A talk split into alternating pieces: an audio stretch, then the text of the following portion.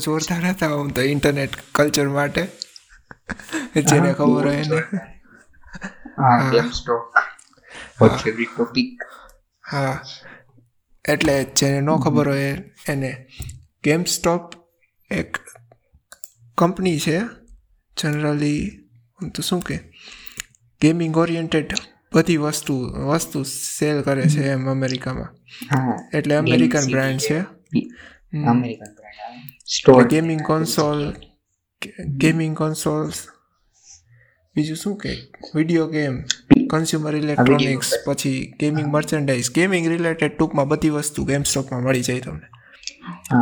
નાની મોટી બધી. હા P S four, P S five, Xbox, એ બધી વસ્તુ એમ.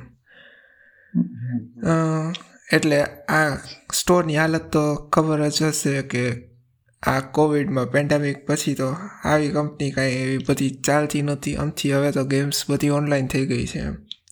એટલે હવે તો કંઈ ઓનલાઈન થઈ ગઈ છે. એક પી એસ ટુ ના વર્ઝનમાં તો સીડી બંધ કરી દીધું હતું. હા P S five, P S five માં. હા પી એસ ફાઇવ, એક્સબોક્સ બેમાં અત્યારે જે સસ્તું વર્ઝન છે એમાં સીડી નથી, એમ મોંઘા વર્ઝનમાં સીડી આવે. સીડી એટલે બ્લુરે ડિસ્ક યુઝ કરી શકાય એમ, સસ્તા વર્ઝનમાં યુઝ નથી કરી શકાતી. એટલે ટૂંકમાં હવે આ સ્ટોરનો જમાનો ગયો છે એમ, બધું ઓનલાઈન થવા માંડ્યું છે. એટલે કંપની ઓબ્વિયસલી મોટા લોસમાં હતી એમ, એવી ખાસ ચાલતી નહોતી. એટલે એના તમે પણ ઓમ તો ઓ તો હું એની પ્રાઇસ જોઉં છું તો આ હું તો ટ્વેન્ટી ટ્વેન્ટીમાં ટ્વેન્ટી ટ્વેન્ટીમાં એની price, stock price around four US dollar થઈ ગઈ હતી. Four four point four US dollar એટલે વિચાર કાંઈ સાવ એટલે સાવ પડી ગઈ હતી. પછી એન્ડ થતા ટુ ટ્વેન્ટી ટ્વેન્ટીમાં એની પ્રાઇસ અરાઉન્ડ પંદર વીસ ડોલર છે એમ. ડિસેમ્બર પચીસ ડિસેમ્બરે GameStopના સ્ટોકની પ્રાઇસ વીસ પોઈન્ટ પંદર યુએસડી હતી. અને આમ તો ક્યાં અગિયાર અગિયાર બાર જાન્યુઆરી સુધી વીસ વીસ ડોલર હતી. અને પછી ક્યાં ગયું, સત્યાવીસ જાન્યુઆરીએ ત્રણસો પચાસ ડોલર થઈ ગઈ. એટલે અને ફ્રાઈડે આમ તો ટ્વેન્ટી નાઇન્થ જાન્યુઆરી સુધી ત્રણસો પચીસ ડોલર મેન્ટેન થતા હતા એમ, એટલી પ્રાઇસ રહી હતી. અને અત્યારે હા હા એટલે આટલી પ્રાઇસ અત્યારે તો આજ કઈ ડેટ છે, થર્ડ ફેબ્રુઆરી છે. અત્યારે તો સો ડોલર આસપાસ પ્રાઇસ છે. અત્યારે માર્કેટ ઓપન જ છે. અત્યારે જો સો ડોલર થઈ ગઈ નાઇન્ટી એઇટમાં, એટલે અત્યારે માર્કેટ ઓપન છે તો હજી ઘણું મેન્ટેન કરે છે. તો હવે આ પ્રાઇસ થવાનું રીઝન શું હતું? હા એ જ બધું એનું રીઝન છે કે રેડિટમાં એક સબરેડિટ છે. સબરેડિટ એટલે એક કોમ્યુનિટી જેવું ગણી લે એમ. સબરેડિટ છે હા, કોમ્યુનિટી કોમ્યુનિટી છે. અત્યારે એનો ગ્રોથ છે. હજી મેં છેલ્લી વખતે જોયું ને ત્યારે છ મિલિયન ફોલોઅર્સ હતા એમ. છ મિલિયન કોમ્યુનિટી મેમ્બર્સ હતા. અત્યારે આઠ મિલિયન ઉપર છે, આઠ પોઈન્ટ ફોર મિલિયન ઉપર. એટલે નિયરલી આઠ પોઈન્ટ ફાઈવ મિલિયન છે. રોજના મિલિયન મિલિયન જેવા ચડે છે એમ આને ફોલોઅર્સ. હા એટલે Wall Street Bets કરીને એક સબરેડિટ છે રેડિટમાં. તો ત્યાંના કોક યુઝર એટલે નોર્મલ યુઝર જ આપણી જેમ કોકે ડિસ્કવર કર્યું કે ઘણી હેજ ફંડ કંપનીઝ છે ત્યાંની, એટલે યુએસની, જે રેગ્યુલરલી આવી જે કંપની છે જે લોસમાં જ ચાલતી હોય, મોસ્ટલી લોસમાં જ ચાલતી હોય. જે GameStop છે, પછી A M C, A M C થિયેટર્સની છે એટલે સિનેમા કંપની. આ પીવીઆર છે એવી રીતના, પીવીઆર સિનેમેક્સની જેમ. એટલે પેન્ડેમિકમાં એ બધી કંપની બી લોસમાં જ ચાલતી બધી, એટલે રોજ એના શેર ડાઉન હતા. એટલે GameStop, બ્લેકબેરી, પછી આ A M C, આ ત્રણ કંપની છે જે આમાં આવી હતી એમ મોસ્ટલી ધ્યાનમાં. તો મોટી મોટી હેજ ફંડ્સ હેજ ફંડ્સ છે મોટા મોટા, જેમ કે મેલ્વિન કેપિટલ, પછી સિટ્રોન, એ બધા રેગ્યુલરલી આ બધી કંપનીના શેર શોર્ટ સ્ક્વીઝ કરતા. હવે શોર્ટ સ્ક્વીઝ એટલે શું? તો શોર્ટ સ્ક્વીઝ એટલે તો આમ માની લે કે મારી હા એની પાસે છે ને આમરી જે હોય ને એમ માની લે કે શોર્ટ સ્ક્વીઝ કરવું એટલે શું આપણે નોર્મલ પર કે માની લે તને ખબર છે કે થોડાક ટાઈમમાં આ છે ડાઉન થશે એમ તું તું પ્રિડિક્ટ કર એમ શ્યોર છો કે થોડાક ટાઈમમાં શેર ડાઉન થશે તો માની લે શુભમ પાસે માની લે એમ શુભમ પાસે સો શેર પડ્યા છે એમ નામ તો મેં શુભમ પાસેથી સો શેર બોરો કર્યા સો રૂપિયાના ભાવે અને મેં તરત જ માર્કેટમાં બધા શેર વેચી દીધા પછી હું માર્કેટ ડાઉન થવાની રાહ જોઉં માર્કેટ ડાઉન થયું માની લ્યો નેવું રૂપિયામાં નેવું રૂપિયા થઈ ગયા એ શેરની પ્રાઇસ એટલે નેવું રૂપિયા હું પાછા એ સો સો શેર માર્કેટમાંથી ખરીદી લઉં અને સો શેર એ શુભમને પાછા આપી દઉં એટલે મેં સો માં વેચી નેવું માં પાછા લીધા એટલે જે દસ રૂપિયાનો જે ફાયદો થયો એ મારો નફો એમ મારો પ્રોફિટ આ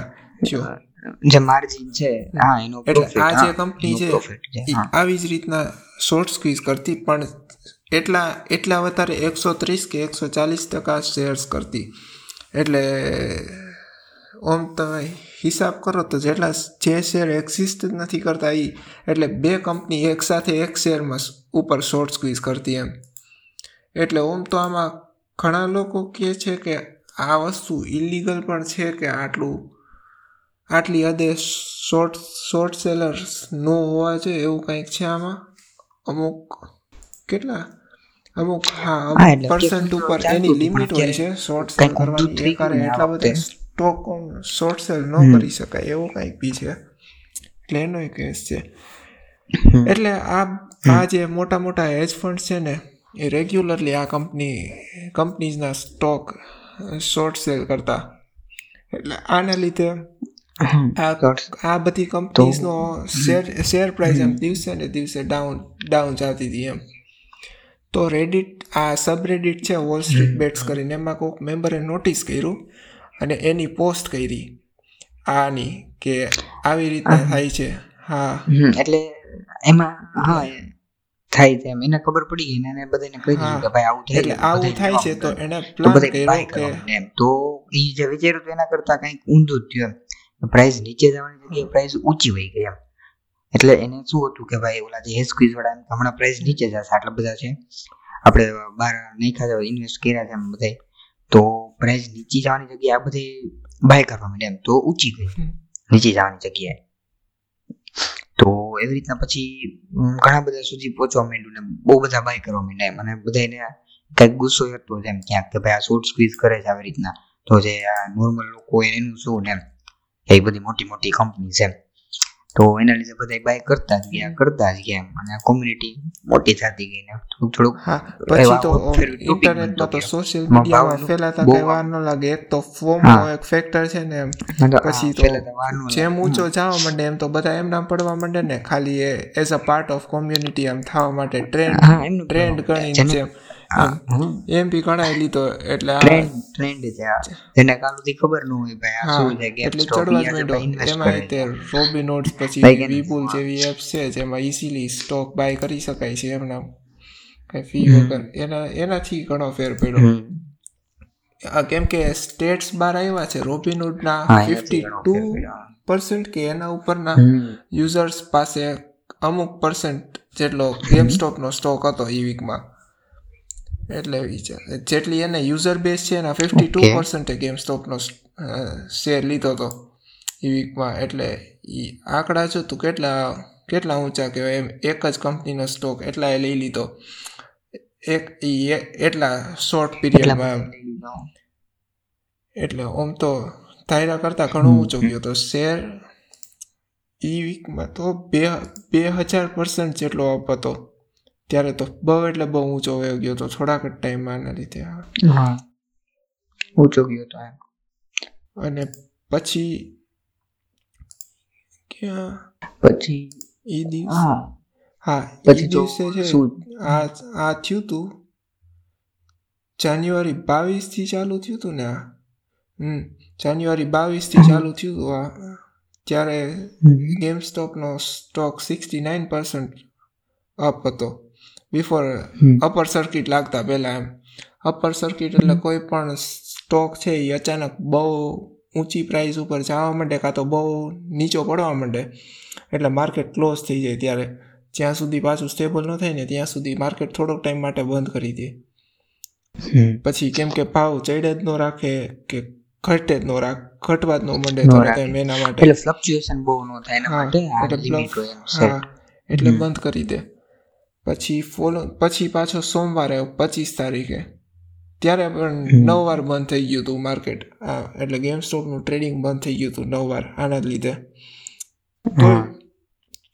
તોય બધાએ લીધે જ રાખ્યો સ્ટોક, એમ જ્યારે અવેલેબલ થયો ને એટલે પ્રાઇસ તો એ ઉપર જ જાતી રહી ઉપર જ જાતી રહી હજી છી આમ તો ક્યાં સુધી, એટલે તોય કોઈ વેચતું જ નહોતું આમ જનરલી, એટલે હવે તો જો હા એટલે બધા હોલ્ડ જ કરતા હતા કેમ કે બધા ઓમ જેણે આ રિસર્ચ કર્યું હતું એને ખબર જ હતી જ્યાં સુધી મેલિન કેપિટલ એમને હોલ્ડ કરવાનો છે, જ્યાં સુધી આ જે હેજ ફંડવાળા છે એ એમનું ઓલું શું એમનું આ શું કહેવાય એને ઓમ એ ઓલું હોય એને હા ભૂલી ગયો પણ એને પાછા રિટર્ન કરી દેવાનો હોય ને કંઈક કે એક બેની લિમિટ હોય ને એને એક ઓલો શું પૂરું કરવાનું હોય એને તું એકવાર તે ચાલુ કર્યો તારો ઓલો શું કે ને તારું ઓલું તે બાય કર્યા હોય તો તારે એમ તારું ઓલું ટ્રાન્ઝેક્શન કે પૂરું કરવું પડે ને એમ તું ક્લોઝ કરવો પડે ને એમ તારો ઓર્ડર એમ તેમાં તે ઓલા લીધા એટલે માન ને તે મેં તારી પાસે દૂધા લીધા મારે તને ગમે ત્યારે પાછા ચૂકવવા જ પડે ને એમ ગમે ભાવે લઈને એમ, એટલે એનો બે દિવસની કે આમ કેટલી લિમિટ હોય એની ટૂંકમાં લિમિટ હોય એટલે એનું એગ્રીમેન્ટ કેવું હોય કે હું તને શેર બોરો કરવા આપું તો તારે મને આટલા ટાઈમમાં પાછા દેવા પડે એમ ગમે એટલા ભાવે એમ એ કાંઈ ને મેં તને આટલા શેર દીધા હોય એમ બસો તો તારે મને આટલી ટાઈમ ફ્રેમમાં એમ પાછા દઈ દેવાના એટલા શેર એમ ત્યાં સુધી તું એનું જે કરી એમ એવી રીતના હોય. એટલે રેડિટર્સને જેણે રિસર્ચ કર્યું હતું એને તો ખબર જ હતી કે જ્યાં સુધી આ ટાઈમ ફ્રેમ પૂરી ન થાય ને ત્યાં સુધી એમને હોલ્ડ કરવાના છે, પછી તો ગમે એટલા માર્કેટ પ્રાઇસ હોય આજે હેજ ફંડ્સવાળા છે એમને એટલા ભાવે પાછા શેર ખરીદવા જ પડશે એમની પાસેથી જ, એટલે ત્યાં સુધી એમણે રાખીને બેઠા. એટલે અને એક વીકની અંદર આજે મેલ્વિન કેપિટલ છે નિયરલી બેથી ત્રણ બિલિયન ડોલરના લોસમાં હતી, એટલા ચૂકવવાના થતા આની માટે. હજી એક્ઝેક્ટ ફિગર્સ તો બધા બહાર નથી એવા હજી, પણ મેલ્વિન કેપિટલવાળાએ કદાચ જ્યાં સુધી ખબર છે ત્યાં સુધી એને ઓર્ડર ક્લોઝ કરી દીધો છે, એટલે એમણે પે કરી દીધા છે લોસના. એટલે એટલે ઘણા લોકો આમાં એવા છે જેણે ઇન્વેસ્ટ કર્યું એ રાતોરાત મિલિયનેર થઈ ગયા છે એમ મિલિયનેર થઈ ગયા. અને ઓલી નથી એક વુમન છે લેડી જે એકસો ત્રણ વર્ષની છે જેને ત્રીસ વર્ષથી કે પચાસ વર્ષથી એમ નોટ શ્યોર મને ભૂલાઈ ગયું અને આ ગેમ સ્ટોપના હોલ્ડ કરીને રાખ્યા હતા એમ શેર વેચતી જ નથી, આટલા નીચે ગયા તો વેચતી જ નથી હજી નથી વેચ્યા ને તો એવું કઈ છે ને એ મને ખબર નથી તો પોસ્ટ જોઈતી કે નહીં મૂર્ખામી પણ એક ઓલો અલગ ભીમ થઈ ગયું ને મૂર્ખા કે હવે શું મૂર્ખામી નહીં પણ તો એને જો પ્રોફિટ જોતો હોય તો આમ તો એક તો વેચી દેવું જોઈએ ને આટલો ઊંચો ગયો ખબર છે કે એક બબલ ગમે ત્યારે ફૂટી જાય. હા એ તો એવું જ છે ને જે ફૂટી ગયું છે ઓલરેડી હવે હા એટલે નીચો આવવાનો તો ચાલુ થઈ જ ગયો છે પણ તો હજી સો ડોલર આસપાસ છે એટલે સાવ પેલા હતો એટલો નીચો નથી આવી ગયો પણ હવે પાછો ઊંચો નહીં જાય એટલો, એટલે ધીમે ધીમે નીચો આવે છે હવે. પણ ઓલ આ જે કંપની છે બધી આ હેજ ફંડ્સવાળા એમને લોસ થયો છે તો એ પૈસા કોકને તો મળવાના જ છે એટલે એમ તરત નીચો નહીં આવે છે, જેણે બહુ સ્ટાર્ટિંગમાં પડ્યા છે એ તો બહુ જાજુ કમાવાના છે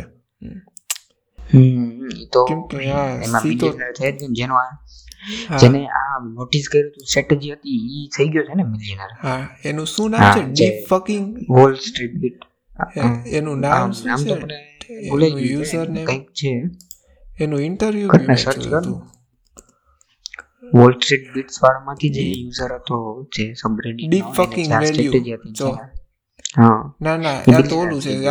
સબરેડિટ છે. હા નહીં એનું નામ કંઈક હતું શું કે એનું ઇન્ટરવ્યુ બી હતું વોલ સ્ટ્રીટ જર્નલ ઉપર ઈ મળે તો અત્યારે હા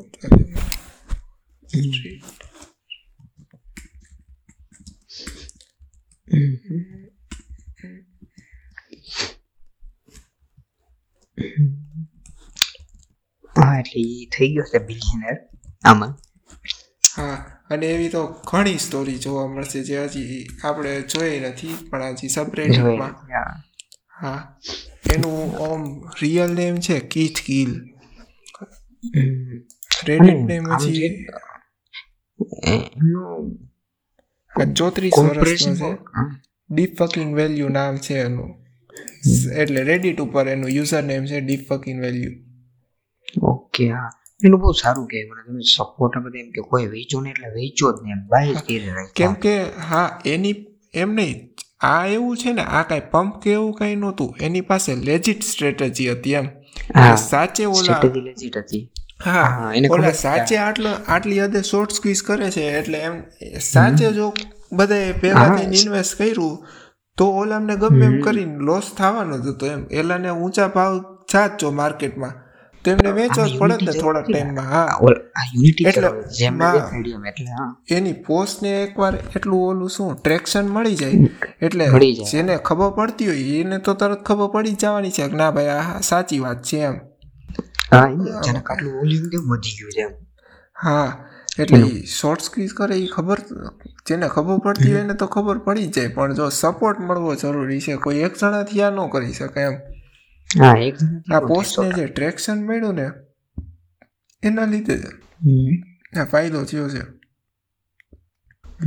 બાકી એટલું જરૂરી નથી. કદાચ એને કાઢી લીધા થોડાક પૈસા ઘણા એને એ નથી ખબર પણ એને ઘણા શેર એના કદાચ વેચી દીધા છે ઘણા ઘણા કેટલા પર્સન્ટ વેચ્યા છે એ કંઈ નથી ખબર હજી પણ વેચી દીધા છે એને એવું કંઈક છે એની બાકી તો નથી ખબર આપણને શું હાલત હોય પણ એટલે આ એક થયું છે અઘરું. અને આ સેમ વસ્તુ એએમસી અને બ્લેકબેરીમાં પણ હારે જ ચાલતી હતી. આના લીધે પછી જે રોબિનહૂડ કરીને એક એપ છે યુએસએમાં હા એટલે જે છે ને જનરલ પબ્લિકને શેર્સ ક્રિપ્ટોકરન્સીસ બધું બાય કરવા દે કોઈ પણ ચાર્જીસ વગર. હા એક જ પ્લેટફોર્મમાં હા એટલે ઓમ આપણે જનરલી આ ડીમેટ એકાઉન્ટ કે એવું કંઈ ખોલાવી જેના ચાર્જીસ ને એ બધું હોય છે પછી ક્રિપ્ટોકરન્સીમાં મેકર ટેકર ફી હોય છે ટ્રાન્ઝેક્શન ફી એ બધા વગર આ એપ છે ને એ તને ક્રિપ્ટો પછી આ સ્ટોક્સ બાય કરવા દેશે જ્યાં સુધી મને ખબર છે ને ત્યાં સુધી. ઓમ ઓમ આ સ્ટાર્ટઅપ છે એટલે એની પાસે એવડું કેપિટલ ન હોય ને તો ગેમસ્ટોપના ભાવ જ્યારે આટલા ચડવા માંડ્યા ને ત્યારે શું કે આ બધા ટ્રાન્ઝેક્શનમાં એમણે એટલે બાય બાય નવા સ્ટોક બાય કરવાનું બાય કરવા દેવાનું બંધ કરી દીધું એમ બાય ઓર્ડર્સ ડિસેબલ કરી દીધા હતા એટલે તું ખાલી શેર કરી શક શેર શું સેલ કરી શકે એમ ઓર્ડર પણ નવા બાય ન કરી શકતા ને કરવો હોય ત્યારે પણ એમને પાછું સ્ટેટમેન્ટમાં થોડાક શું કે સરખું કાંઈ સ્ટેટમેન્ટ ન બહાર પાડ્યું ને એમ કાંઈ એટલે બધાને એમ થયું કે એ ઓલી જે હેજ ફંડ્સ ને બધી કંપની છે મોટી મોટી એના સપોર્ટ માટે પાછો સ્ટોક નીચો લાવવા માટે આ સેલ આ ખાલી સેલ કરવા દેશે બાય કરવાનું બંધ કરી દીધું. પણ સાચે એવું નહોતું. આ સ્ટોક માર્કેટ કામ કેવી રીતના કરે તું ગમે ત્યારે તારો બાય ઓર્ડર નાખ ને અત્યારે માન કે તે સ્ટોક લેવાનો બાય ઓર્ડર નાખ્યો તો તારો ઓર્ડર અત્યારે આ રોબિનહૂડ પાસે જાય પછી રોબિનહૂડની એક ક્લિયરન્સ ફોર્મ હોય એમ એ જો એ પોતા પોતાની હોઈ શકે કાં તો કોઈક બીજી ક્લિયરન્સ ફોર્મ હોય જે ઓર્ડર ક્લિયર કરે અને જેની પાસેથી તે બાય કર્યું હોય ને સ્ટોક એટલે તારી તારી વતી પૈસા દે એમ સ્ટોકના માન કે તે અત્યારે સો રૂપિયાનો સ્ટોક લીધો ને તો તારા સો રૂપિયા તો અત્યારે પડ્યા જ રહે પણ નિયમ એવી રીતના હોય કે તારા પૈસા છે ને એ એને રાખી દેવાના સાઈડમાં એ સ્ટોક લેવા માટે યુઝ ન કરી શકે એટલે જનરલી આ જે ક્લિયરન્સ ફોર્મ હોય ને એ ખાલી એટલે એને એને આ કંપનીવાળા છે ને રોબિનહૂડવાળા એ ખાલી ના મોકલે કે આ ભાઈએ આટલા સ્ટોક લીધા છે અને ભેગી એક બે ટકા જેટલી એને ડિપોઝિટ કરવાની હોય, આખા પૈસા ત્યારે ન દેવાના હોય એમ. એટલે ખાલી આટલા પૈસા મોકલે એ અને ભેગું કહે કે આને આટલા સ્ટોક લીધા, પછી આ ઓર્ડર છે ને બે દિવસે દર બે દિવસે ક્લિયર થાય એમ બધા ઓર્ડર, એટલી કંઈક ટાઈમ ફ્રેમ હોય છે એની. એટલે આ જો આ સ્ટોક આટલો વધઘટ થવા માંડ્યો ને, વોલિટેલિટી વધી ગઈ ને, એટલે જે ક્લિયરન્સ ફોર્મ છે ડીટી ડીટીસીસી છે ને, ડીટીસીસી નામ છે એ ક્લિયરન્સ ફોર્મનું, મોટા મોટી એમ ક્લિયરન્સ ફોર્મ છે યાની યુએસએની. એટલે નાઇન્ટી ફાઇવ પર્સન્ટ જેટલા ટ્રાન્ઝેક્શન છે ને આ જે શેર માર્કેટમાં થાય ને બધા આ જ ક્લિયર કરે છે એમ ડીટીસીસી વાળા. તો એમને આ વોલેટિલિટીને લીધે આ જે ડિપોઝિટ છે ને જમા કરવાની એ બહુ એટલે બહુ ઊંચી કરી નાખી આ જે શેર માટે, આ બધા જે શેર છે ને. એટલે નિયરલી ઓમ હજી એના સાચા ફિગર્સ તો નથી જ આવ્યા બહાર, એ પ્રાઇવેટ છે ફિગર્સ, પણ નિયરલી કહે છે કે હંડ્રેડ પર્સન્ટ જેટલી એને ડિપોઝિટ ફી કરી નાખી હતી. એટલે આ પૈસા એમને કેશમાં એમ ત્યાં જમા કરાવવા પડે જો શેર બાય કરવો પડે ને. અને આ તો જે બધી રોબિનહૂડ ને એ બધી છે તો સ્ટાર્ટઅપ કંપની છે, એની પાસે તો એટલું ફંડ હોય નહીં, કેમ કે રોજના તું યુઝર બેઝ એવડો છે, મિલિયન્સમાં ઓર્ડર પડતા હતા એમ ગેમસ્ટોપમાં બધાય, પછી છાયમાં તક એટલે ગેમસ્ટોપ લેવામાં જ બધાય એમ એકારે. એટલે એટલા તો એ પૈસા ડિપોઝિટ કરવા લાવે ક્યાંથી, કેમ કે નિયમ પ્રમાણે એવો છે. તને જનરલી એમ થાય કે હું તો પૈસા દઉં છું તો મને શેર મળવા દે ને, રોબિનહૂડ વાળાને ક્યાં પોતાના પૈસા દેવાના છે. પણ આના રૂલ્સ એવા હોય કે તું તે પૈસા દીધા ને જ્યાં સુધી તારો ઓર્ડર ક્લિયર ન થાય ને ત્યાં સુધી એ ને બીજે એટલે બાય સેલ કરવામાં તારા પૈસા ન વાપરી શકે, એને તારું જે ફંડ તે ઇન્વેસ્ટ કર્યું ને એ સાઈડમાં જ રાખવું પડે અને એના પૈસા રોકવા પડે જ્યાં સુધી તારો ઓર્ડર ફૂલફિલ ન થઈ જાય ને, બે દિવસ ક્લિયર ન થાય ને, હા એટલે ક્લિયર ન થાય તારો ઓર્ડર ત્યાં સુધી એને તારા પૈસા સાઈડમાં જ રાખવા પડે એમ. એટલે એના લીધે તું જેટલા જેટલાના ઓર્ડર પડતા હોય ને એની એપ્લિકેશન ઉપર એટલા એની પાસે કેપિટલ હોવું જોઈએ પહેલાં તો એમ, તો જ એટલા શેર બાય કરી શકે ને એમ. એટલે ડિપોઝિટ જેટલું કેપિટલ હોવું જોઈએ, પણ ઓલાએ અચાનક ડિપોઝિટ જ એટલી વધારી દીધી કે એટલું કેપિટલ જ ન હોય એમ આવી કંપની પાસે.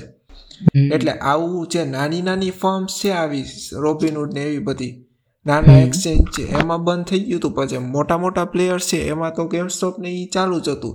એટલે ઘણાને એવો ક્વેશ્ચન થતો હતો કે જો હું સેલ નથી કરી શકતો તો બાય કોણ કરે છે એમ, એટલે ના હું હું બાય નથી કરી શકતો, એટલે ઘણાને એવું લાગતું કોઈ બાય નથી કરી શકતું તો હું સેલ કોને કરું છું એમ વેચું ત્યારે. પણ એવું નથી, જે મોટા મોટા ટ્રેડ ટ્રેડર આ ટ્રેડિંગ એપ્લિકેશન્સ હતી જે બહુ મોટા પ્લેયર્સ છે માર્કેટમાં એમાં તો કન્ટિન્યુઅલી ચાલુ જ હતું, કેમ કે એની પાસે ફંડ્સ હોય ડિપોઝિટને બધું પે કરવા, જે વર્ષોથી જૂના પ્લેયર હોય, જે પ્રોફેશનલ બધી કંપની હોય મોટી મોટી, એમાં તો કન્ટિન્યુઅલી ચાલુ જ હતું. એટલે જો તમારું એકાઉન્ટ એવી એકાદી સારી એપમાં હોય તો તમે ગમે ત્યારે બાય કરી શકતા હતા, એ તો નહોતી જ બંધ થઈ. એટલે એ લોકો તમારા શેર બાય કરતા હતા જ્યારે તમને ખાલી સેલનું સેલનું બટન આવતું હતું ને ત્યારે એ લોકો તમારા શેર બાય કરી શકતા હતા. એટલે તમને લાગતું હોય ને કે ઓલા હું સેલ કરું છું પણ કોઈ બાય તો નથી કરી શકતું, તો જાય છે કોને આ બધા શેર એપ, તો એ બધા લોકો ત્યારે બાય કરી શકતા હતા. પણ જે આવી એપ્લિકેશન વાપરતા હતા ને રોબિનહૂડ, વીબુલ, એ બધી એપ્લિકેશન છે નાની નાની, એની માટે ખાલી બાય સેલ બંધ થઈ ગયું હતું આ કેપિટલના લીધે. મેન ઇસ્યુ કેપિટલનો જ હતો, બાકી કોઈ દિવસ આમ એ બંધ ન કરી શકે જનરલી, એનો કંઈક રૂલ્સ હોય છે કલાકથી વધારે કે એમ બંધ ન કરી શકે એ બાય સેલ. જો માર્કેટ ચાલુ હોય ને તો એ તમને રોકી ન શકે એમ કલાકથી વધારે કે એમ, એવું કંઈક એનો નિયમ હોય છે. એ પૂરી તો આપણને નથી ખબર, પણ પાછું રોબિનહૂડ વાળાએ ભૂલી કરી કે સેલિંગ ચાલુ રાખ્યું, ખાલી બાય બંધ કરી દીધું. એટલે લોકોને એમ થયું કે આ કંપનીના સપોર્ટ કરવા માટે ખાલી સેલિંગ ચાલુ રાખ્યું છે શેરના ભાવ ઘટાડવા, પણ વીબુલ વાળાએ સારું ડિસિઝન લીધું હતું અને બાઇંગ સેલિંગ બે બંધ કરી દીધું જ્યાં સુધી પાછું માર્કેટ સરખું ન થાય ને ત્યાં સુધી. એટલે કદાચ જો એણે એવું કર્યું હોત અને ઓપનલી આ શું કે જે એની સિચ્યુએશન હતી કંપનીની એ ઓપનલી બહાર પાડી હોત તો કદાચ આટલું જે ઓલું શું કે જે ઓલું થયું હતું કંપનીનું, હા એટલું ન થાત એમ. બધા ઓલા પ્લે સ્ટોરમાં અને એપલના એપ સ્ટોરમાં વન સ્ટાર રેટિંગ દેવા માંડ્યા હતા કંપનીને, બહુ એટલે બહુ જાજા one star review, mostly one star જ થઈ ગયો હતો. ગૂગલે ડિલીટ ન કર્યા બધા રેટિંગ ત્યાં સુધી. એટલે આમ તો એ ફેક્ટર એ છે ને, જો બધા લોકો મોસ્ટલી પબ્લિક મને લાગે છે ત્યાં સુધી લેજિટ પબ્લિક એ વન સ્ટાર રિવ્યૂ દીધા છે. એ પોતા પોતે શેર બાય, એ એપ્લિકેશનનું એક જ કામ હતું કે સ્ટોક બાય કરી શકાય, સેલ કરી શકાય. એ એક વસ્તુ નહોતી કરતી એપ્લિકેશન, તો બધા લેજિટ વન સ્ટાર રિવ્યુ દીધા હતા પ્લે સ્ટોરમાં. તો એની ટર્મ્સ એન્ડ કન્ડિશનમાં એવું છે એ કે તમે હે ને કોઈ એપ્લિકેશન રિવ્યુ મેનિપ્યુલેટ ન કરી શકો. તો રિવ્યુ સિસ્ટમને બીજું કરવાનું શું હોય? કે બધી એપ્લિકેશનને ફાઇવ સ્ટાર જ રહેવા દેવાના. એટલે આ ઓલું ટિકટોક ને એ બધું તો ટ્રેન્ડમાં વન સ્ટાર દીધા હતા, પણ આ તો લેજિટ બધાને ઇસ્યુ થયા હતા ત્યારે લોકોએ વન સ્ટાર દીધો હતો, તો એ ડિલીટ કરી નાખે. એટલે એ ખરાબ ડિસિઝન કહેવાય. બાય ને સેલ કરવું જો એ નો કરી શકતું હોય, બરોબર છે, તો એ કામ શું છે એપ્લિકેશન નું? ભલે ને એમને કેપિટલનો ઇસ્યુ પડ્યો કે ગમે ઇસ્યુ થયો, જે એને પ્રોમિસ કર્યું હતું કે એ કરશે એ નો કરી શકે, તો ફૂલફિલ ન થયું ને. બરોબર. હા, એના માટે લોકો રેટિંગ કરતા હતા, તો રેટિંગ સાચું જ છે. કદાચ બોટ બોટ રિવ્યુ કે એવું બધું હોય તો એ ડિલીટ કરે, એ અલગ વસ્તુ છે. બધા રિવ્યુઝ ડિલીટ કરી નાખે ઈ તો હવે ભાઈ, તો કેટલા અત્યારે શું રેટિંગ છે ચેક કરવા. રોબિનહૂડનું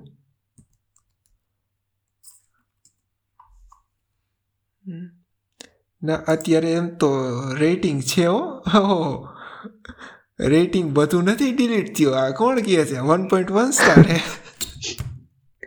તું ખોલ પ્લે સ્ટોરમાં, વન પોઈન્ટ વન સ્ટાર છે તો તું રાખ્યા છે રિવ્યુ. એવું નથી, જેટલા બોટ રિવ્યુ છે ડિલીટ કર્યા છે ખાલી. મેં જોયું નતું તો તો આપણે તો ન કહી શકીએ કે ગૂગલ વાળા હા તો રાખ્યા છે રેટિંગ. રેટિંગો તો બધાય છે, ખાલી બોટ રિવ્યુ છે ડિલીટ કર્યા. જો તે ફેર પડી ગયું. જો રોબિનહૂડનું ઓલમોસ્ટ ફોર સ્ટાર્સ ઉપર હતું. કદાચ મેં પહેલાં જોયું હતું, મારે ક્રિપ્ટોમાં ઇન્વેસ્ટમેન્ટ કરવું હતું ને ત્યારે રોબિનહૂડ બહુ એટલે બહુ સારું રેટિંગ હતું. અત્યારે વન પોઈન્ટ વન સ્ટાર છે.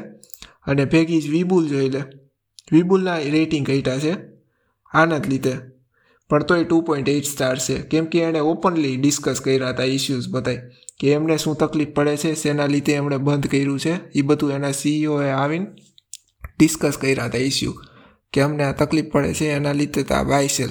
ભલે સાવ ઓપનલી નહોતું, પણ તોય ઘણી ડિટેલ્સ એમણે આપી હતી કે શું શું ઇસ્યુ પડે છે, શું કામ બંધ છે ને આ બધું. ખાલી એમ નહોતું કહી દીધું કે અમે ઓલે તમારા સારા માટે બધું બંધ કર્યું છે. બધાય બધાયને ઓલું તો ન જ ગમે ને કે છોકરાની જેમ ટ્રીટ કરે.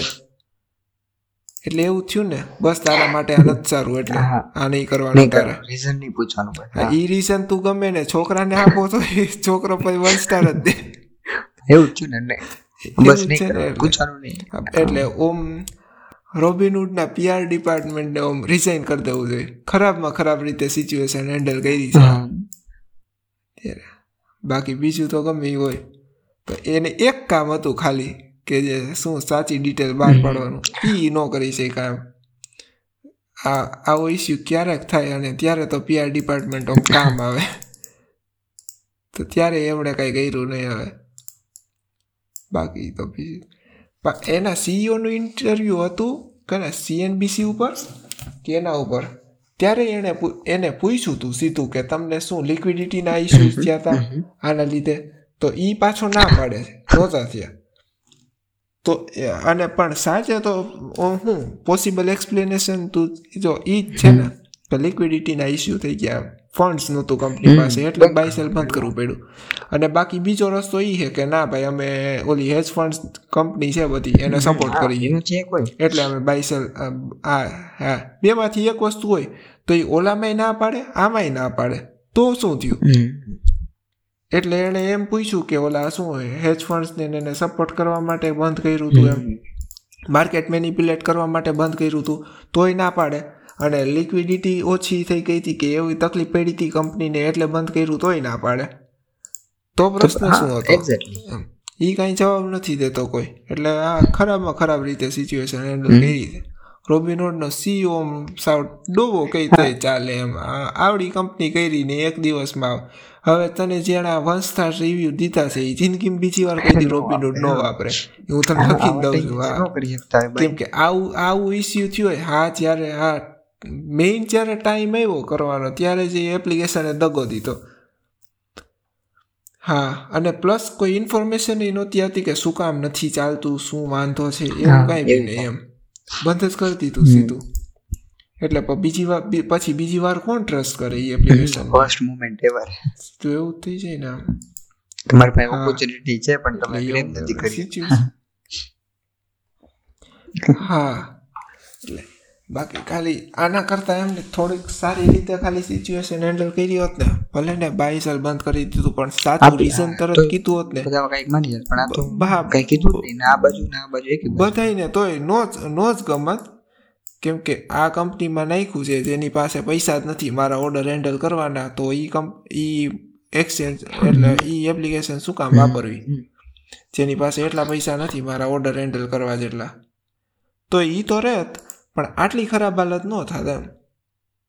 અત્યારે થઈ એટલી એટલું એક સારું થાત, પણ જે હોય બધા પોતે ઈ પોતાની ભૂલમાંથી શીખશે, કાં તો બીજા કોક શીખશે, તો કોક નવું બીજો રોબિનહૂડ આવશે.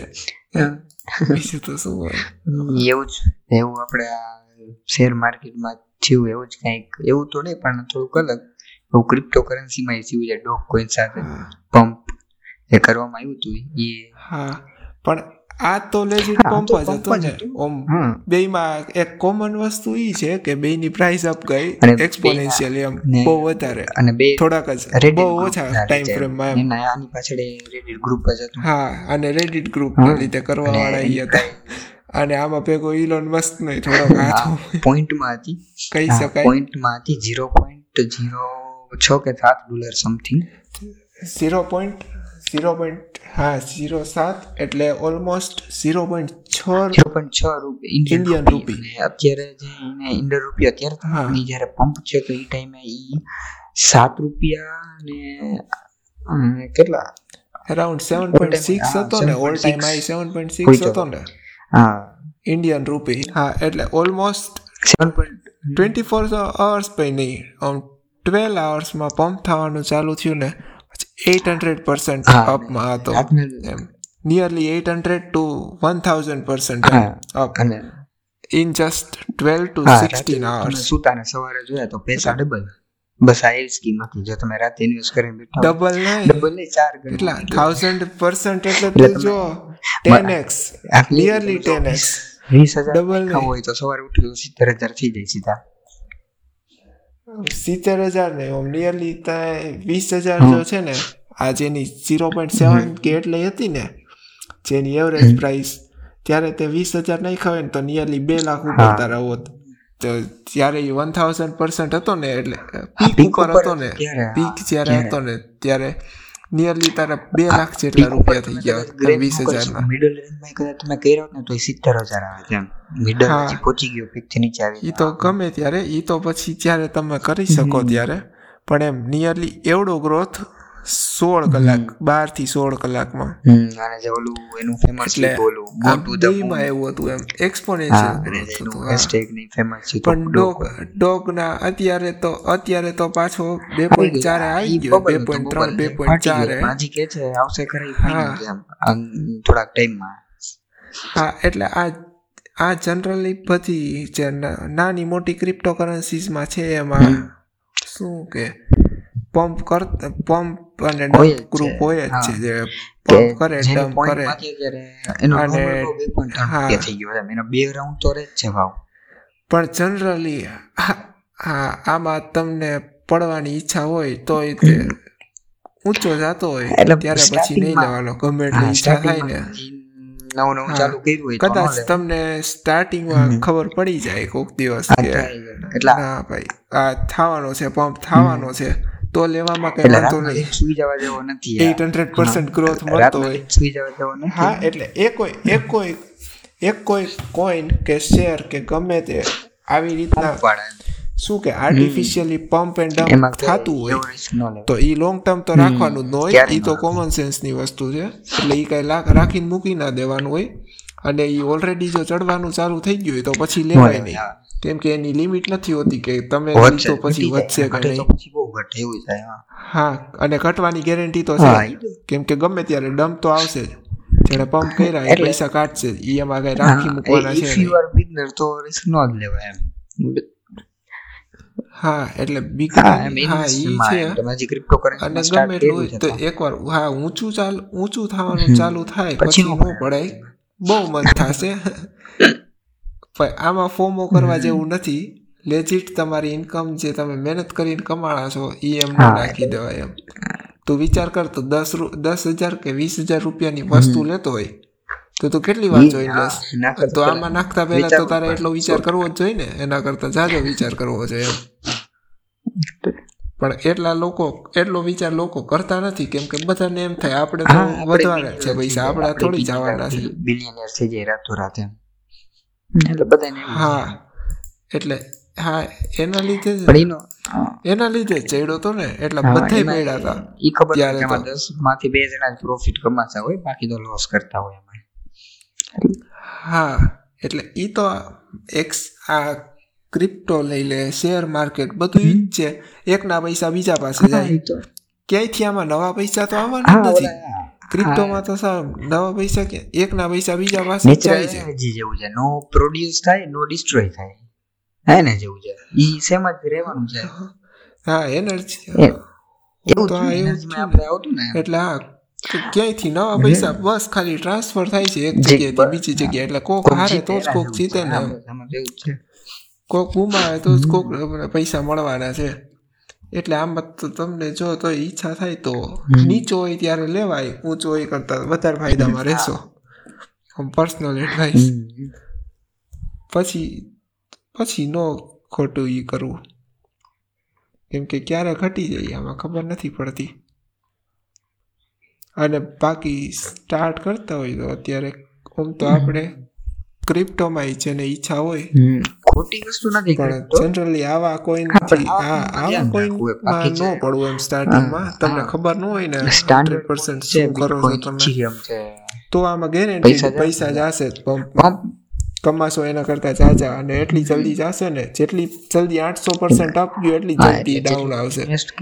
એટલે બીજા બાર કલાકમાં એટલું જ નીચું આવશે જેટલું ઊંચું ગયું હશે. એ તો જશે અને બેઝિક લેતું જાય અમાઉન્ટ, એવું થાય આમાં. આ બધા પંપ કર્યા, હા એ તો ગમે થઈ શકે આમાં તો. હા, પંપમાં કાંઈ નક્કી ન રહે ક્યારે શું થાય છે, એટલે કદાચ એના કરતાં તમે તો કદાચ તમને જે કોઈનમાં ટ્રસ્ટ હોય એમાં ઇન્વેસ્ટ કરાવી જો. સ્ટાર્ટિંગમાં તમને એમ હોય ને લોંગ ટર્મ આવું કરવા કરતા કોઈ છે, બિટકોઈન છે, પછી ઇથેરિયમ ની બધા જે છે, પછી લોંગ બિટકોઈન ઇથેરિયમ ઘણા જે ટોપમાં છે માર્કેટ કેપ જે સારા છે, જેમાં લોસ થવાના ચાન્સીસ બહુ ઓછા છે એમ.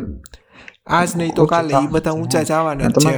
બીજા લોંગ ટર્મમાં ઘણા છે કોઈ, એટલે તમે રિસર્ચ કરો એટલે ઘણું તમને મળી જાય. એટલે આ બધું હા આ રિસર્ચ કરશો એમ ખબર પડશે. પણ તોય થોડું આવા કોઈનમાં ઇન્વેસ્ટ કરાય, અને કદાચ કોઈક દિવસ ટાઈમે તમે કદાચ આવો લઈ લ્યો તો એકવાર વધી જાય તો કાઢી લેવાય. પંપમાં ટ્રાય કરો, બાકી પણ ચાલુ ટાઈમ ન કરાય. થોડો પ્રોફિટ મળતો હોય તો તમને કદાચ ક્યાંકથી ખબર પડી જાય કે ભાઈ પંપ થવાનો છે તો લઈ લ્યો, તો વાંધો નથી. કેમ કે આમાં વધશે એવા ઓલામાં ક્યારેય નથી વધવાના એમ તો છે. હા, પણ એ ટાઈમિંગ ટાઈમિંગ કેટલું તમારું પરફેક્ટ, બહુ પરફેક્ટ ટાઈમિંગ હોવું જોઈએ તમારું આમાં કરવા માટે, તો કંઈક થઈ જાય. ઘણી ઘણે મને તો આજ બીજું લાગે છે. અત્યારે હું જોઉં છું જો માર્કેટમાં માર્કેટમાં જે માર્કેટ હાલે ઈઝીપી ઈઝીપી પંપ થતો એવું કોઈ હજી નીચે નથી આવતો, એટલે આમાં કંઈ કહેવાય નહીં. ના, મેં પંપ થાય છે કે હજી ખબર નથી પડતી. તો મેં થોડું વૈઠું જ હતું, મેં તો કઈ જો ઈઝીપી પંપ થાય છે કે નહીં. એટલે હા, પછી ડોક ડોક કોઈન થયો તો એના બીજા દિવસે એક્સઆરપી પંપ થયો તો તમે ગમે એ વેબસાઇટ એટલે આ કઈ ઓલી કોઈન માર્કેટ કેપ ને, કોઈન માર્કેટ કેપ સારી છે, બીજી ઘણી વેબસાઇટ છે, જોજો એનો ગ્રાફ. હા, ગયા વીકનો છે ને ગ્રાફ. એક ફેબ્રુઆરીનો ગઈ ફેબ્રુઆરીનો નહીં એક એટલે બે દિવસ પહેલાનો એક ફેબ્રુઆરી થી બે ફેબ્રુઆરી વચ્ચેનો ગ્રાફ જોજો ખાલી એક ફેબ્રુઆરીનો પંપ કેવો દેખાય ને મોમેન્ટમ કેવો દેખાય એ જોવો હોય તો પાછો પંપ થયો તો ત્યારે એટલો આવી ગયો હા ત્યારે પચાસ કેટલો હા એટલે સીધી ગ્રીન સીધી ગ્રીન કેન્ડલ્સ હોય અને ઓલ ટાઈમ હાઈ ઉપર જાય અને પછી સીધી બધી રેડ કેન્ડલ્સ એટલે એક આરે બધું નીકળી જાય અને બાય અને વોલ્યુમ છે એ સીધું એક આરે વધવા માંડે ટ્રેડિંગ વોલ્યુમ અને સીધું એક આરે પાછું ઘટવા માંડે એટલે એક આરે વધવા માંડે એટલે ઓલી બાજુ વેચાય એટલે એક આરે પાછું વધવા માંડે એટલે પાછું સીધું માર્કેટ પડી જાય. હા સારો ફેક્ટર વોલ્યુમ બી એક એટલે ખબર ફેક્ટર ઈ તો તમે આમાં પડશો એટલે ઈ તો રિસર્ચ કરશો એટલે બધી ખબર પડવા મળશે ધીમે બરોબર છે. હવે એનું તમારું થોડુંક જોવું હોય ખાલી વિડિયો ઉપર નું આઈલું જાવું હમ હા કોક કે કોક કે અને લઈ લેવું ઈ ભાઈ ઈ તો ફોમોઇંગ જ છે ને ઈ આપણે નો લઈ જાય પ્રોફિટ કર્યા વગરના એવું છે આ ઈ તો એટલે ઈ તો એવું જ છે ને પણ એમાં આપણે રહી જ જાય પ્રોફિટ કર્યા વગરના છેલ્લે તો આપણે રિસર્ચ ન કર્યું એટલે પોતાનું ડિસિઝન નહોતું એમ એવું નહોતું કે બીજાના ડિસિઝન ઉપર ખોટા ગુમાવો પડ્યા. હા પ્રોફિટ આવે ત્યારે તો કંઈ વાંધો નહીં પણ જ્યારે લોસ કરવાનો થાય ને ત્યારે તો વાંધો આવશે. હા હા જેટલી ઈ તો જેટલી જલ્દી આવ્યા છે ને એટલી જલ્દી જશે એમાં તો રિસર્ચ નહીં કર્યું હોય તો કાંઈ વાંધો લાગે છે તમારે ત્યાં જેટલું નોલેજ હોય એ કામ નહીં આવે એમ એવું યાદ નહીં આવે. હા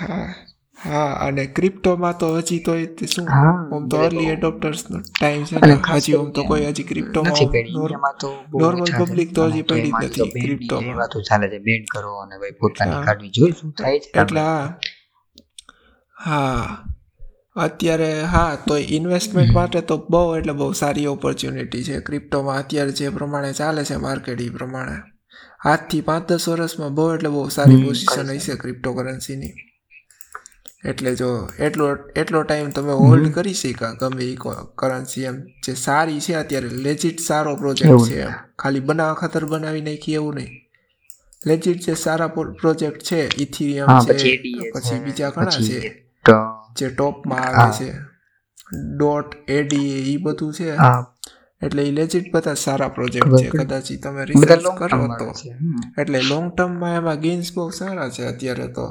મહિને તો ફાઇનાન્શિયલ એડવાઇસ નથી દેતા બધા પોતપોતાનું રિસર્ચ કરે. હા રિસર્ચ કર્યું તો આ બધા પોઈન્ટ છે કે તમારે એમાં સ્ટાર્ટિંગમાં બધામાં ટ્રેડ કરવું કે નહીં કે ઓલામાં બબલ્સમાં પડવું એમ આથી ચાલુ કરવું રિસર્ચ. હા અને સ્ટાર્ટ કરવું તો મોસ્ટલી સ્ટેબલ કોઈનથી ચાલુ કરવું આજથી બિટકોઈન ઇથિરિયમ છે જે મોટા મોટા છે જનરલી જેમાં લોસ થવાના ચાન્સીસ ઓછા હોય એટલે પછી જે વધારે વોલેટાઇલ હોય એમાં પછી ધીમે ધીમે જવું આમ તો આ વોલેટાઇલ જ કહેવાય પણ તોય બીજાની કમ્પેરેટિવલી અપ થાવ અપ ટ્રેન્ડના ચાન્સ વધારે ને બીજા કરતાં અત્યારે બુલ માર્કેટ છે એટલે આમાં બીજા તો કદાચ એક દિવસ વધે ને બે દિવસ નીચા વયા જાય એમ એવા થવાના ચાન્સીસ આમાં ઓછા છે એટલે કદાચ આમાં સારું એમ બીજું બધું કંઈ કરવા કરતા અત્યારે સ્ટાર્ટિંગમાં આ કોઈન્સમાં કરવું સારું એમ બીજે ક્યાંય કરો ઇન્વેસ્ટ કરો બીજું તો શું આમાં. હા હા ઘણી બધી વાત થઈ ગઈ આપણે ઇન્વેસ્ટમેન્ટની ને હવે બીજા બધા ના હોટ ફેવરેટ ટોપિક હતી આ બહુ છે કંઈક આમ અલગ જ હતું એમ કે આ ઘણું ઊંચું નીચું જેમ કહેવાય ને આમ ફ્લક્ચ્યુએશન બહુ બધીમાં જે ક્યારેક લાઈફ આપણે તો એવી એવી એવી વસ્તુ જોઈ લીધી છે બે હજાર વીસ પછી તો કોઈ લાઈફ ટાઈમમાં નથી રોજ રોજ સવારે ઉઠીને કંઈક નવું આવે છે કોઈ દી ન જોયું એવું નોટો બંધ છે હાલથી પાંચસો ની ને હજાર ની ઇન્ટરનેટ હિસ્ટ્રીમાં હજી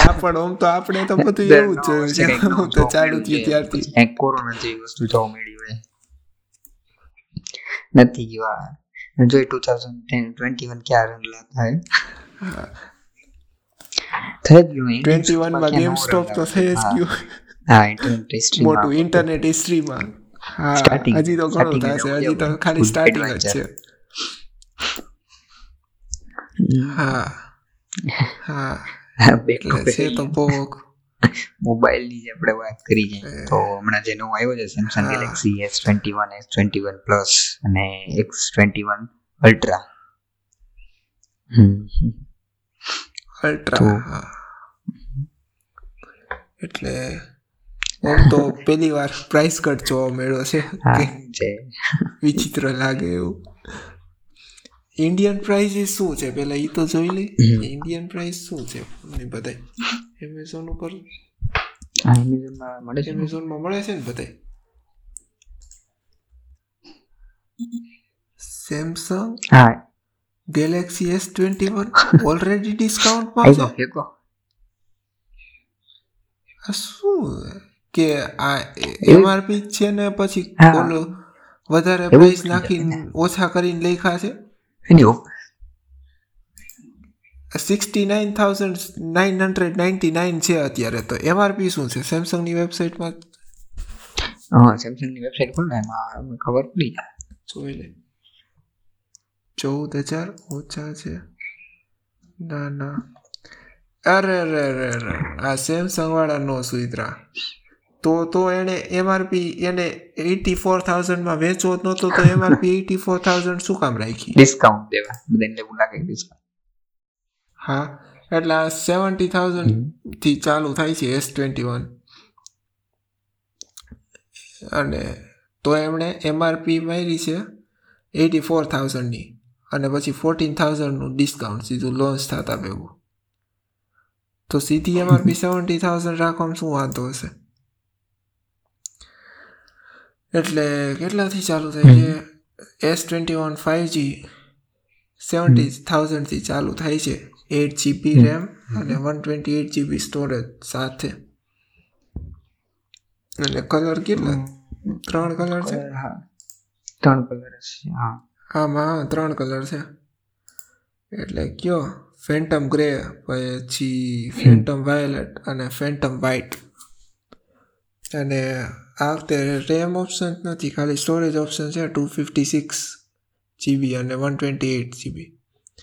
આ વર્ષેથી બંધ હવે માઇક્રો એસડી કાર્ડ સપોર્ટ ગયો હવે બધા ફોનમાંથી આ વર્ષે હવે નથી માઇક્રો એસડી કાર્ડ એટલે dual SIM plus price down આવી એટલે અમુક ફીચર કટ્સ બી છે હવે ક્યુએચડીની જગ્યાએ ફૂલ એચડી પ્લસ પેનલ છે એટ વન ટ્વેન્ટી હર્ટ્સ એટલે એક રિફ્રેશ રેટ ઊંચો છે અને એલટીપીઓ પેનલ છે એટલે વેરિયેબલ રિફ્રેશ રેટ છે કેટલા કદાચ ફિફ્ટી હર્ટ્સથી વન ટ્વેન્ટી હર્ટ્સ કે ફોર્ટી હર્ટ્સથી વન ટ્વેન્ટી હર્ટ્સ વચ્ચે એમ કન્ટિન્યુઅસલી ચેન્જ થયા રાખે તારા શું તું જે કરતો એમ સ્ક્રીન ઉપર યુઆઈ રેન્ડર થતી હોય ત્યારે ફ્રેમ રેટ વધી જાય ને પછી જરૂર ન હોય ત્યારે ઘટી જાય બેટરી સેવ કરવા માટે.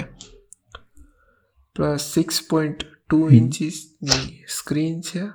કેમેરા તો સીધા ગયા વર્ષના એસ ટ્વેન્ટીમાંથી જ સીધા ઉપાડી લીધેલા છે એટલે ટ્વેલ્વ મેગાપિક્સલનો મેઇન વાઇડ એંગલ લેન્સ પછી એક અલ્ટ્રા વાઇડ ટ્વેલ્વ મેગાપિક્સલનો અને થ્રી એક્સ ટેલિફોટો ટેન ઈ સિક્સટી ફોર મેગાપિક્સલ્સનો અને ફ્રન્ટ કેમેરો છે ઈ ટેન મેગાપિક્સલ્સનો એટલે કેમેરા તો સીધા ગયા વર્ષના એસ ટ્વેન્ટીમાંથી જ છે. Plus Snapdragon eight sixty five યુએસમાં હોય તો અને ઇન્ડિયા કે બીજી કન્ટ્રીમાં Exynos two two one zero zero એટલે આ વર્ષે જે જેવી રીતે હોય એમ એક્સિનોસનું પરફોર્મન્સ સ્નેપડ્રેગન કરતાં ખરાબ જ છે એમાં કંઈ નવું નથી એવું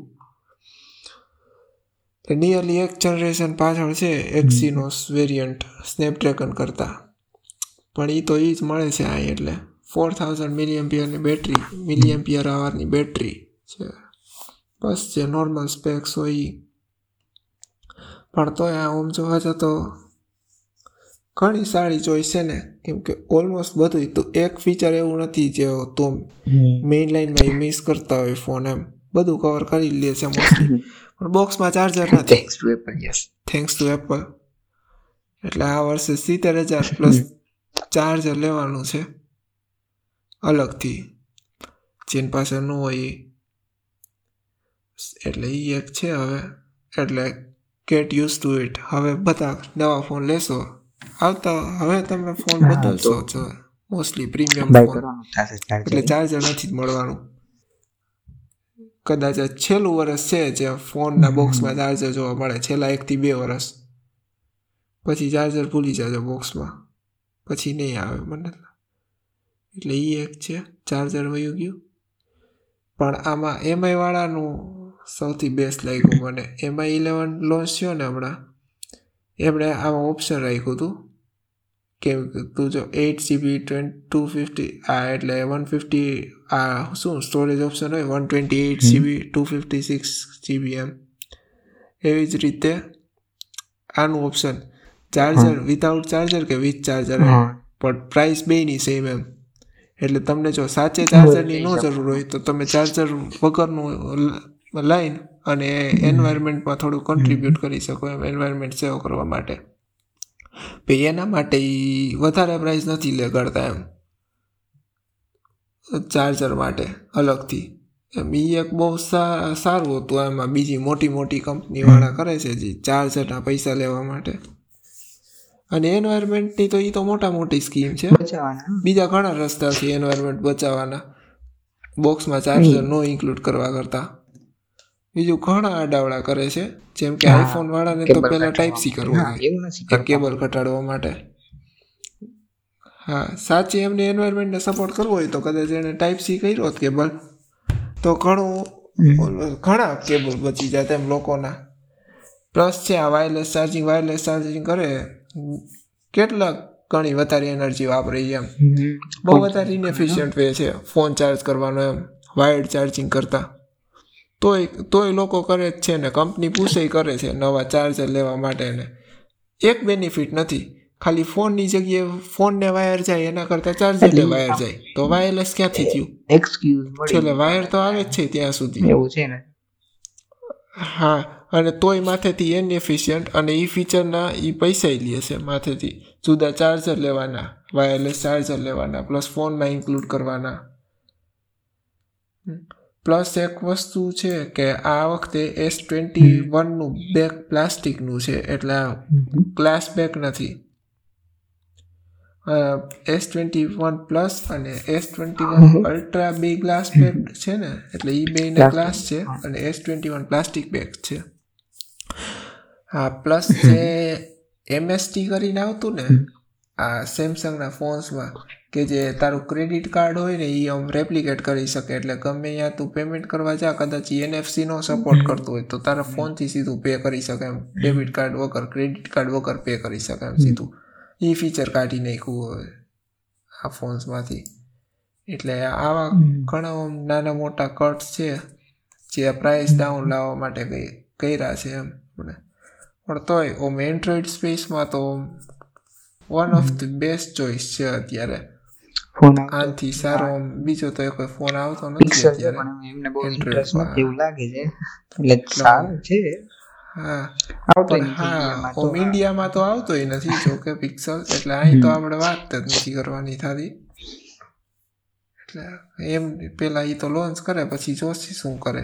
અને આમથી પિક્સલમાં તાર ફ્લેગશીપ પ્રોસેસર જોતું હોય તો અત્યારે એ કોઈ પિક્સલમાં નથી આવતું. એટલે ઈ પિક્સલમાં ઈ વસ્તુ તો રહેવાની જ છે ને. અત્યારે ગમે એટલો ભલે ને સારો હોય, બે વર્ષ પછી ફોનનું શું કાંઈ ન થાય ને એમ. અત્યારથી જેટલું ઓછું પ્રોસેસર હોય, એટલે પ્રોસેસરમાં કોમ્પ્રોમાઇઝ કર્યો ને એ તો બહુ ખોટી વસ્તુ છે. હા એ લોંગ ટર્મમાં કેમ કે પિક્સલ્સમાં એટલા વર્ષ અપડેટ આવવાની છે તો ફોન રહેવો જોઈએ એમ. પ્રોસેસર ઊંચું હોય તો કદાચ તું વાપરી શકે એમ સરખી રીતે આજથી બે ત્રણ વર્ષ પછી. પણ એ ફોનની ગેરંટી બે ત્રણ વર્ષ પછી વાપરવા જેવી હાલતમાં ન જ રહે એટલું નીચું પ્રોસેસર હોય, જે અત્યારથી બે વર્ષ જૂના ફ્લેગશીપ પ્રોસેસર કરતાં ધીમું હાલતું હોય. એટલે એ હા જેટલી એની પ્રાઇસ છે એ પ્રમાણેનો તને એક્સપિરિયન્સ ન જ મળે એ ફોનમાં. એના કરતાં આમ તો સેમસંગની યુઆઈ વાપરી શકતા હોય એમ, ચલાવી શકતા હોય તો બહુ સારું ઓપ્શન છે એમ અલ્ટરનેટિવ્સ આઈફોનનું. કાં તો હા આમ તો માર્કેટ જો ને અત્યારે એવું થઈ ગયું, કાં તો આઈફોન કાં તો સેમસંગ, બીજું કોઈ લેજિટ માર્કેટમાં નથી. અને OnePlus વાળા જો પચાસ સાઠ હજારનો ફોન કાઢતા હોય તો એના કરતા તો સેમસંગનો ફોન લેવો કાંઈ ખોટો નહીં, થોડાક વધારે પૈસા દે એ પ્રાઇસ રેન્જમાં તો OnePlus છે. હા હા OnePlusનો ફોન લેવાનું એક જ OnePlus પોઈન્ટ હતો કે સસ્તો આવતો. હા એ નથી કહો ભાઈ, એટલા પૈસા દઈને ભાઈ ખરાબ કેમેરો પ્લસ આ લેવલની તો હાર્ડવેર ક્વોલિટી મને જ લાગતી છે કોઈ OnePlusમાં. પોતે જ OnePlus વાપરું એટલે યસ એક્સપિરિયન્સ બોલ એટલે હા એટલે એક્સપિરિયન્સ કહે છે આ. હા એટલે કોઈ એમ કહેતા હોય ને કે એમ ના એવું નથી. હા OnePlus લેવાનો એક જ પ્લસ પોઈન્ટ હતો કે એ સસ્તો આવતો અને ફ્લેગશીપ પ્રોસેસર આવતું એટલે ફોનથી મોનો પડે. એનો પ્લસ પોઈન્ટ જ નથી રહેતો કોઈ લેવાનો ફાયદો નથી બીજો ભાઈ OnePlusમાં. પ્લસ એ પ્લોટવેર ઇન્ક્લુડ કરવા માંડ્યા છે ને, દર વર્ષે અપડેટ આવે ત્યાં બધું. સ્ટોક એન્ડ્રોઇડના જમાના આવે ત્યાં OnePlusમાં પહેલાં સ્ટોક એન્ડ્રોઇડ મળતી, મેં લીધો ત્યારે. હવે તો એ બધું ગયું એટલે હવે તો કાંઈ OnePlus લેવાનો એ કાંઈ પોઈન્ટ નથી.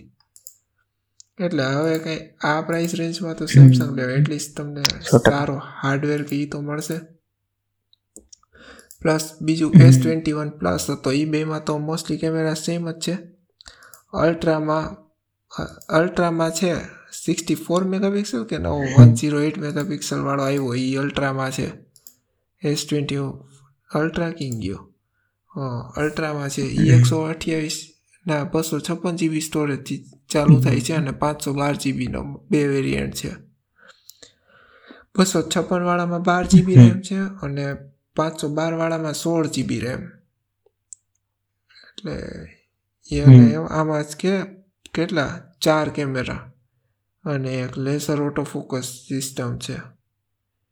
પ્લસ એટલે મેઇન કેમેરા છે, મેઇન વાઇડ છે વન ઝીરો એઇટ મેગાપિક્સલ્સનો, અલ્ટ્રા વાઇડ ટ્વેલ્વ મેગાપિક્સલ્સનો, થ્રી એક્સ ટેલીફોટો ટેન મેગાપિક્સલનો અને ટેન એક્સ ટેલીફોટો ટેન મેગાપિક્સલનો અને ફોર્ટી મેગાપિક્સલ્સનો ફ્રન્ટ ફેસિંગ કેમેરો.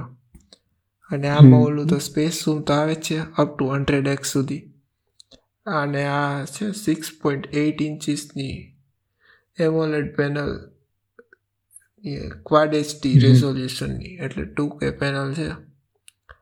ફાઇવ ફિફ્ટીન પીપીઆઈની પિક્સલ ડેન્સિટી જો તો શું એન્ડ્રોઇડ ટેન સાથે સેમ પ્રોસેસર, બીજી બધું તો સેમ જ છે. પ્લસ કોરની ગોરિલા ગ્લાસ વિક્ટસ, બે સાઈડ પાછળનો ગ્લાસ આગળનો ગ્લાસ.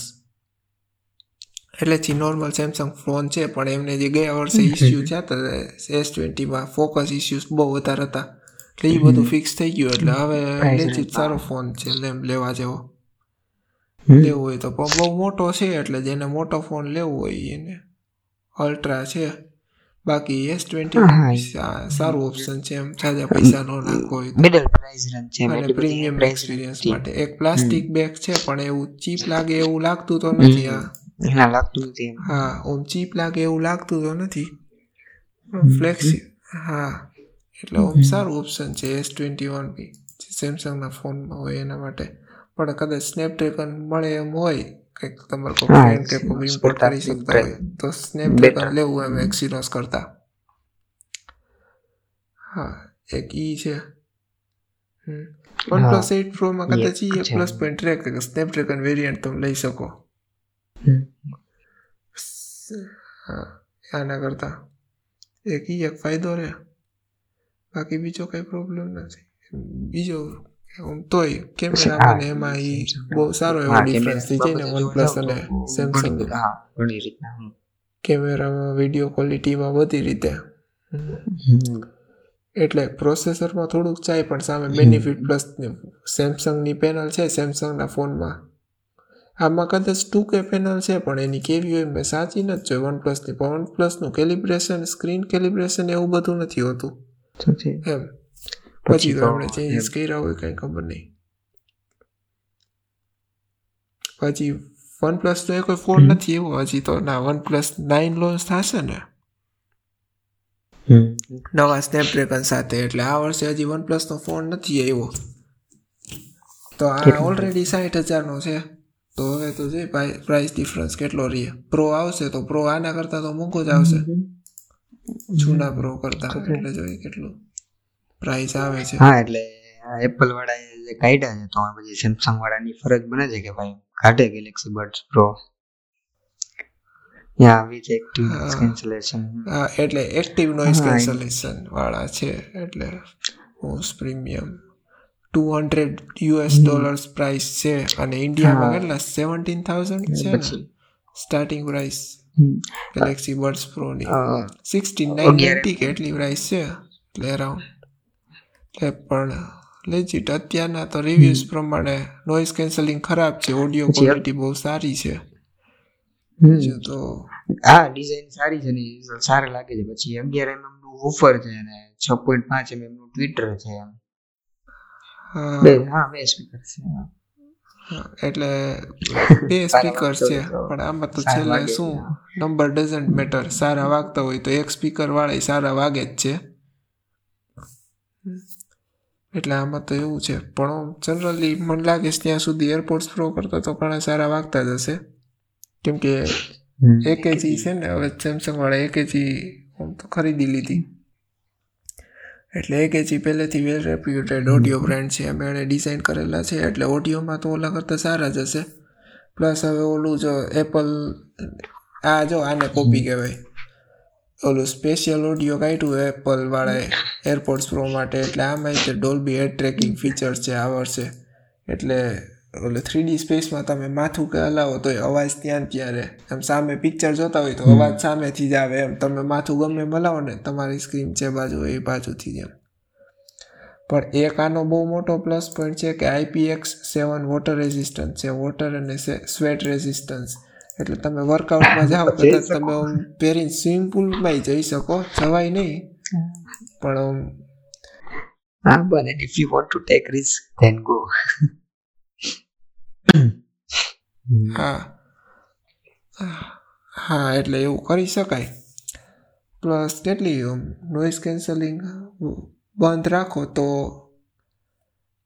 કેટલા કલાકનો પ્લેબેક છે, પાંચ કલાકનો કન્ટિન્યુઅસ પ્લેબેક છે, અને નોઇઝ કેન્સલિંગ બંધ કરી દો તો આઠ કલાક અને તેર કલાકના એડિશનલ ચાર્જિસ છે કેશમાં, અને ટ્વેન્ટી કલાક ટ્વેન્ટી અવર્સ અને નોઇઝ કેન્સલિંગ બંધ રાખો તો એમ, એટલે એવરેજ છે આટલી તો એબો એવરેજ કહેવાય તો ચાલે એમ, એટલે બેટરી લાઈફને એવું બધું.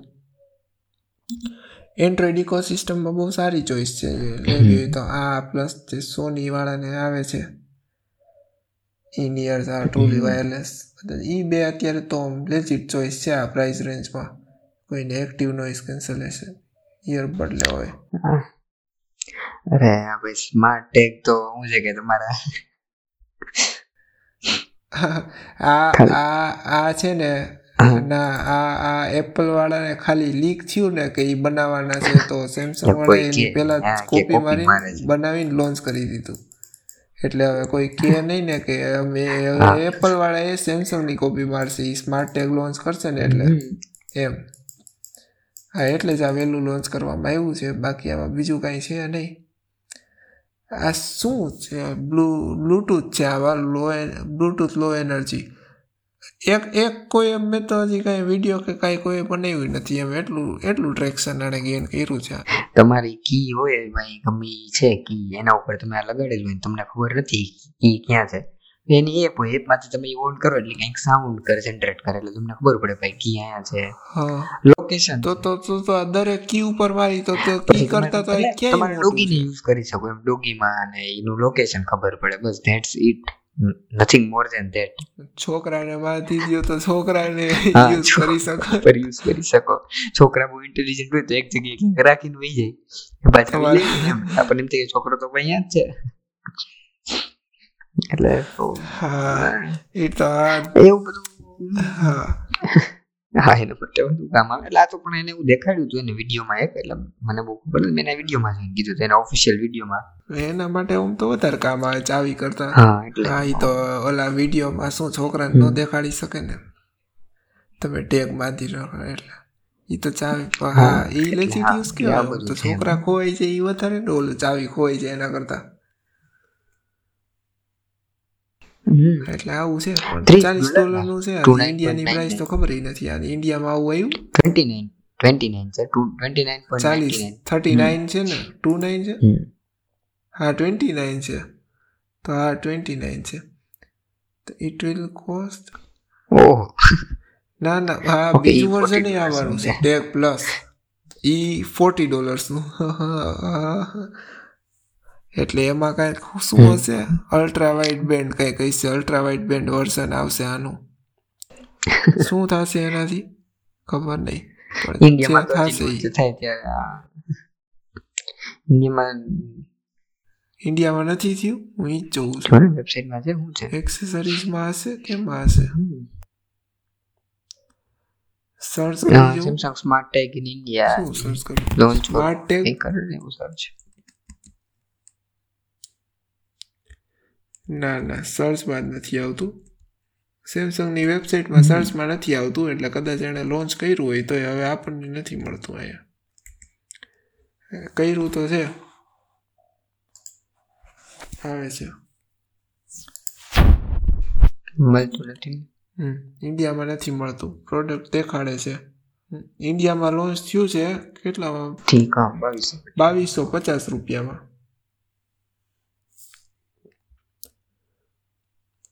બાવીસો પચાસ રૂપિયાના આ ઈએમઆઈ કરે છે ચોવીસ મહિનાના સો રૂપિયાના એકસો નવ રૂપિયાવાળા એટલે જો તમારી પાસે બાવીસો રૂપિયા ન હોય તોય તમારે સ્માર્ટ ટેગ લેવું હોય તો ઈએમઆઈ છે. એ ફોટો છે ભાઈ તમે તમારા લગેજમાં રાખી શકો અને એટલે તમને ખબર પડે તમારું લગેજ ક્યાં છે એમ દેખાડે છે ફોટોઝમાં. હા એટલે હા કદાચ જો બહાર ટ્રાવેલિંગનું કદાચ એટલું બધું રહેતું હોય તો કદાચ એક યુઝ કેસ બની શકે પણ એ તો આની રેન્જ ઉપર છે ને કેમ કે આમાં જીપીએસ તો છે નહીં એટલે કદાચ આ કદાચ તમને એલર્ટ કરે કે તમારી ઓલી બ્લૂટૂથ રેન્જની બહાર વયું જાય તો ફોનમાં એલર્ટ કરી શકે એમ બાકી કાંઈ ટ્રેક તો ન જ કરી શકે ક્યાં વયું ગયું એટલે છોકરામાં યુઝ ન કરી શકો ને તમે તો એને એક રીતના તો ના તો ન કરી શકાય ને તો તો આ તો એટલી જ ખબર પડે ને છેલ્લે ક્યાં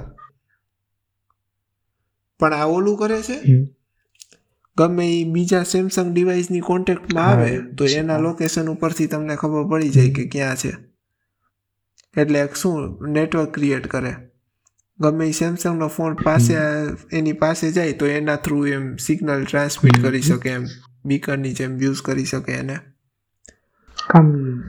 હા તો તો જ્યાં જ્યાં સેમસંગના ફોન હોય તો આ કામ કરી શકે એમ તો આ તો આ થિયોરિટિકલ યુઝ કરતા રિયલ લાઈફમાં કેટલું સક્સેસફુલ થાય એના ઉપર છે. આમાં તો બીજું તો કાંઈ એમ છે નહીં હવે તો સારું ચલો બાય.